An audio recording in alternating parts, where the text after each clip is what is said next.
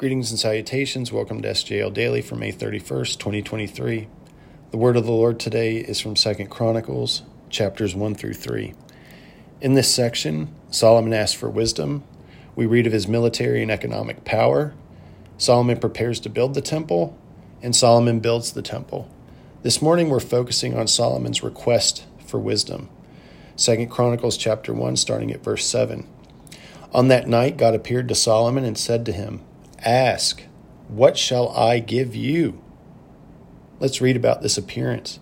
In 1 Kings 3, it's described this way At Gibeon, the Lord appeared to Solomon in a dream by night.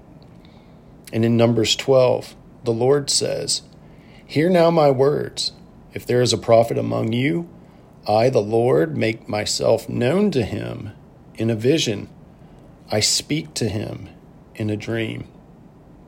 We continue at verse 8. And Solomon said to God, You have shown great mercy to David my father, and have made me king in his place. Psalm 18, we read of this great mercy. Great deliverance he gives to his king, and shows mercy to his anointed, to David and his seed forevermore. And in 1 Chronicles 28, David says, Of all my sons, for the Lord has given me many sons he has chosen my son Solomon to sit on the throne of the kingdom of the Lord over Israel. He said to me, It is your son Solomon who shall build my house and my courts, for I have chosen him to be my son, and I will be his father. Indeed, to be chosen by God is a great mercy.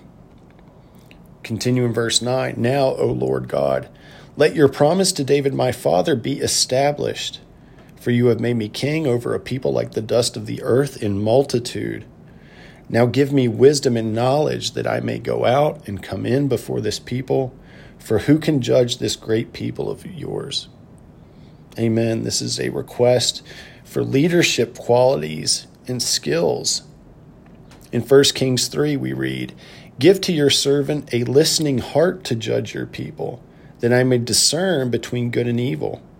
So it's a hearing heart that's able to properly judge. In 2 Samuel 14, we read, The word of the Lord, the king, will now be comforting. For as the angel of God, so is my Lord the king in discerning good and evil. And may the Lord your God be with you. So our hearing comes by the word of God. In Isaiah 7, we read, Curds and honey he shall eat that he may know to refuse the evil and choose the good. Here's the essence of our discernment be unwilling to accept the evil coming toward us, but consider and freely select that which is good. Hebrews 5, we read, But solid food belongs to those who are of full age, that is, those who by reason of use have their senses exercised to discern both good and evil. This is a call for maturation in discernment by practicing these things. And in Numbers 27, Moses said, Let the Lord, the God of the spirits of all flesh, set a man over the congregation who may go out before them and go in before them, who may lead them out and bring them in, that the congregation of the Lord may not be like sheep who have no shepherd. Why is this important? Well, in our fallen nature, we need godly leadership. Otherwise, we are susceptible to these things listed in Zechariah chapter 10 idols that speak delusion, diviners who envision lies and tell false dreams. In these ways, people are afflicted, which is to have grievous physical or mental suffering. All this happens without a shepherd. Matthew 9, Jesus describes the multitudes as weary and scattered. And in Mark 6, we read, And Jesus, when he came out, saw a great multitude and was moved with compassion for them, because they were like sheep, not having a shepherd. So he began to teach them many things. Is our wisdom and knowledge that we are practicing and teaching from God or from the world? We continue at verse 11.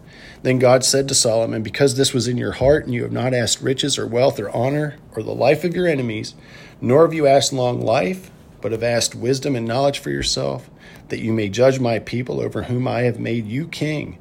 Wisdom and knowledge are granted to you, and I will give you riches and wealth and honor, such as none of the kings have ever had who were before you, nor shall any after you have the like. 1 Kings 4 portrays it this way And God gave Solomon wisdom and exceedingly great understanding, and largeness of heart like the sand of the seashore. 1 King 10 puts it this way Now all the earth sought the presence of Solomon to hear his wisdom, which God had put in his heart.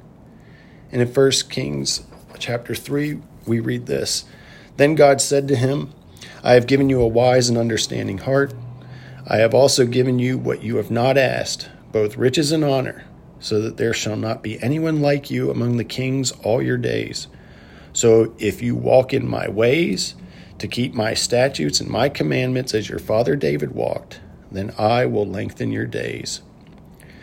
So, though Solomon is given all these things because his request came from a pure heart, God notes there's further blessing in having these gifts and remaining obedient to the Lord. Let's pray. Lord, come to you with a humble heart today, asking that you would give us a largeness of heart to not be self seeking and self fulfilling in our requests, but that we would come to you in Jesus' name, seeking your grace and your guidance to be poured out upon us and in turn those with whom we meet. I ask it in Jesus' name. Amen.